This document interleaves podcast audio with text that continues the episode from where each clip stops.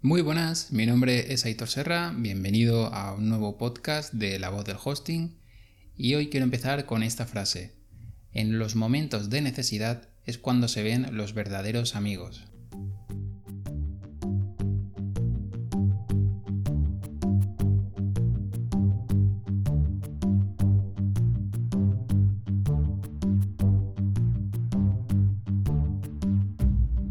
Tenía muchas ganas de grabar este podcast porque hace dos meses o así que no estoy grabando, aunque como tenía ya algunos grabados pues se han ido publicando.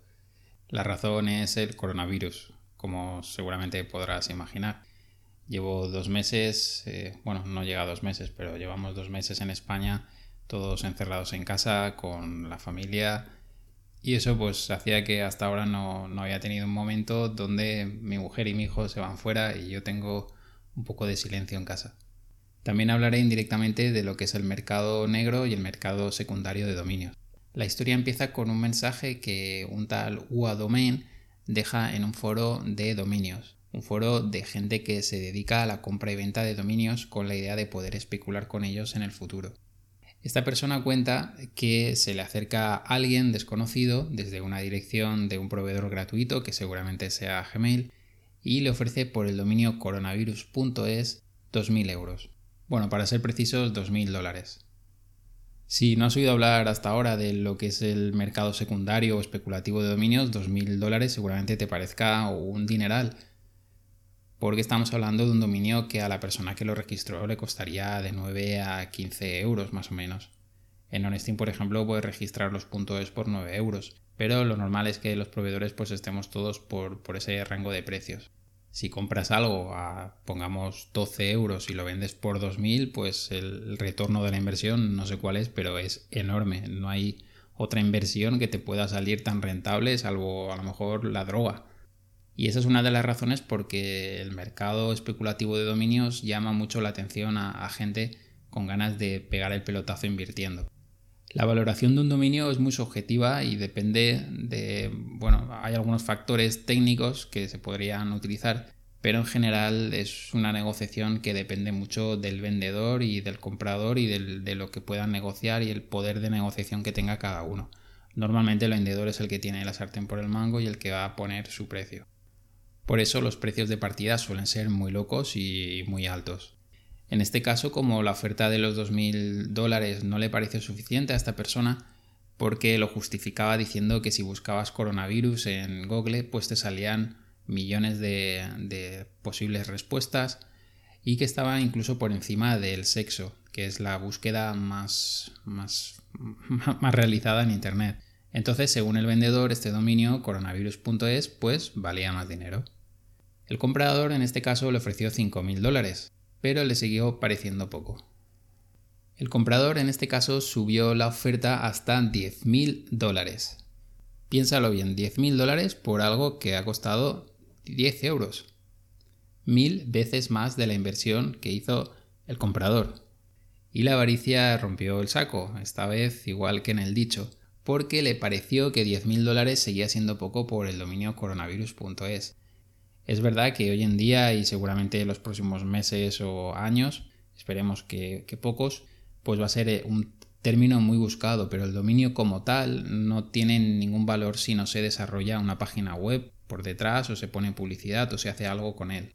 Llegamos al punto en el que el comprador ya no está dispuesto a subir más de precio, ya le parece que 10.000 dólares es suficiente, el vendedor entonces lo que propone es un alquiler perpetuo.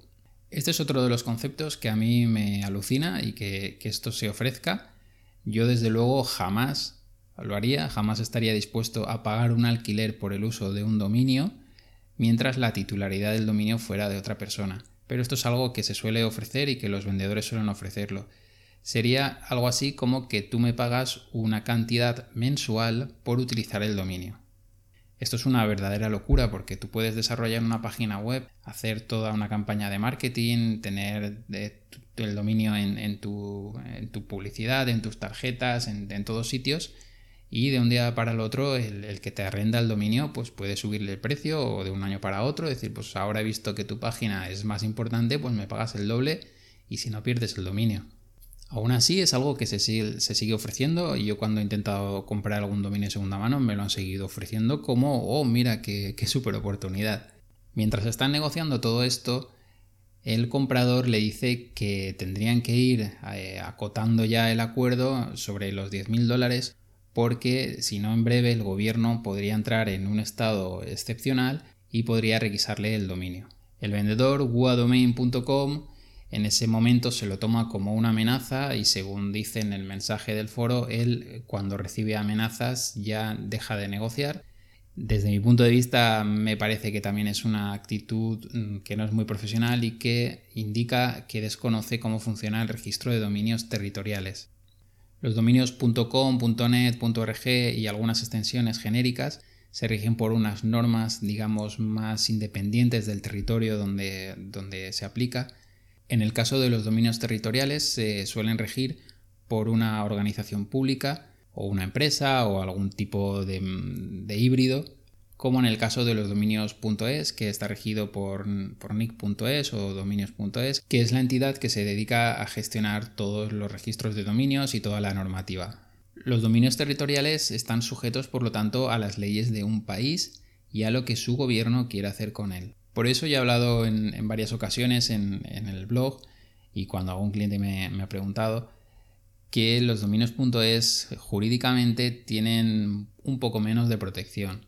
Dejaré un enlace aquí en, las notas del, podcast donde hablo de cómo recuperar un dominio cuando tienes una marca registrada y alguien te, te lo está ocupando.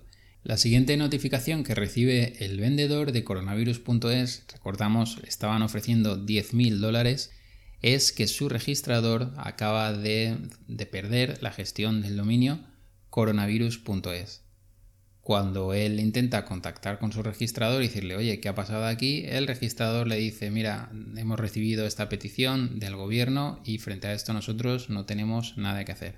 El vendedor supongo que se vuelve loco frente a esto porque se da cuenta de que acaba de perder 10.000 dólares, empieza a investigar y llega al, al enlace al que, le han, al que le han remitido los agentes registradores de su dominio, donde se lee lo siguiente. En el marco del estado de alarma declarado por el Real Decreto 463-2020 de 14 de marzo, se considera necesario requisar los nombres de dominio .es, covid19.es, covid-19.es y coronavirus.es, con el fin de que sean utilizados por el gobierno, autoridad competente durante el estado de alarma, con el fin de coadyuvar, ni idea qué es eso, con las acciones emprendidas para proteger la salud y seguridad de los ciudadanos, contener la progresión de la enfermedad y reforzar el sistema de salud pública. Por lo expuesto, resuelvo. Único. Requisar los nombres de dominio covid19.es, covid-19.es y coronavirus.es por el plazo de duración del estado de alarma declarado mediante el Real Decreto, el mismo numerito, del 14 de marzo, bla, bla, bla, con el fin de que sean utilizados por el gobierno, autoridad competente durante el estado de alarma. Esto lo ha vuelto a repetir. ¿Qué quiere decir esto? Que el vendedor se acaba de quedar sin el dominio por lo menos hasta que pase el estado de alarma. Y luego ya se verá si lo puede recuperar o qué pasará. El gobierno aquí ha ejercido su poder igual que ha requisado test o mascarillas o material a empresas privadas que lo hayan comprado con su dinero lo requisa supuestamente pues para el bien común informativo. ¿Está bien? ¿Está mal? Pues bueno, aquí cada uno tendrá su opinión, yo te voy a dar la mía. Está muy mal y está muy feo. Es algo que tenía una persona particular, una propiedad privada y que no ponía en riesgo para nada la información y que no suponía ningún riesgo para el Estado ni para nadie, porque este dominio estaba comprado únicamente para venderse, no tenía desarrollada ninguna página web, no tenía información que pudiera llegar a, confundir a la gente. Y si el gobierno lo que quería era hacer una página web informativa, seguro que tiene muchos otros dominios y seguro que tiene muchas otras opciones para dar a conocer la información que ya todos nos conocemos y que nos repiten una y otra vez en todas las noticias, en todos los medios y en todos los periódicos. Dentro del estado de alarma, que se supone que solo tenía que durar 15 días en un principio, están haciendo medidas de estado de excepción y está creando muy mal ejemplo. Cuando me pregunta alguien sobre si coger un punto como un punto es, yo suelo recomendar que si están libres, pues que cojas los dos y te evitas la competencia. Pero con este hecho queda claro que un punto es te lo pueden quitar de un día para otro. De momento la historia termina aquí ya veremos si se publica o si sale a la luz qué pasa con este dominio una vez pase el estado de alarma. Yo le daré un poco de seguimiento a través del foro este de dominios. El vendedor que lo ha perdido lógicamente está esperando que cuando esto pase pues reclamarlo, pero veremos cómo lo va a poder hacer y legalmente si le van a hacer caso porque me da a mí que eso no es un asunto prioritario ahora mismo para el gobierno. Creo que es una mala noticia para los propios dominios.es y la seguridad jurídica que pueda tener. Pero bueno, peor noticia es para el vendedor. Así que ya sabes, si alguna vez te ofrecen 10.000 dólares por un dominio que tienes para venta, pues no te lo pienses mucho y véndelo. Dejaré también un enlace relacionado a un artículo donde recuerdo que hablaba sobre el ciclo de los dominios y es muy interesante porque ahí hablaba sobre qué pasa cuando un dominio queda libre, cuánto tiempo hay que esperar hasta que quede libre para todo el mundo, y qué pasa en ese proceso de, pelea cuando el dominio queda libre y hay gente intentándolo registrar. Yo ofrezco un servicio de, de backorder, que es como se llama ese tipo de, peticiones, que lo que hace es cuando se acerca la fecha de, de que un dominio vaya a quedar libre, pues intenta registrarlo cada segundo. Y bueno, cada segundo se puede hacer miles de peticiones según eh, la conexión que tengas con el registro. Si el dominio es muy demandado, hay miles de peticiones de miles de registradores que están intentando registrarlo y al final es un poco de, la velocidad y la forma en la que tengas programada esa petición y también un poco de suerte de que cuando se quede libre el dominio, pues justo en ese mismo milisegundo tú hagas la petición y lo puedas registrar. Aún así, como siempre recomiendo, renueva el dominio cuanto antes. Eh, si se te ha pasado 30, 60 días y tienes que pagar tasas, págalas porque de lo contrario te arriesgas a perder el dominio. Bueno, si te da igual perder el dominio porque tienes otro o es un dominio secundario, pues bueno, lo dejas perder o te la puedes jugar o puedes ir a por un backorder de estos. Y eso es todo por mi parte. Espero que cuando se publique este podcast dentro de unos cuantos meses ya haya pasado todo lo del coronavirus y quede esto como algo del pasado. Por lo menos que podamos ir por la calle, movernos libremente. Un abrazo y hasta el próximo.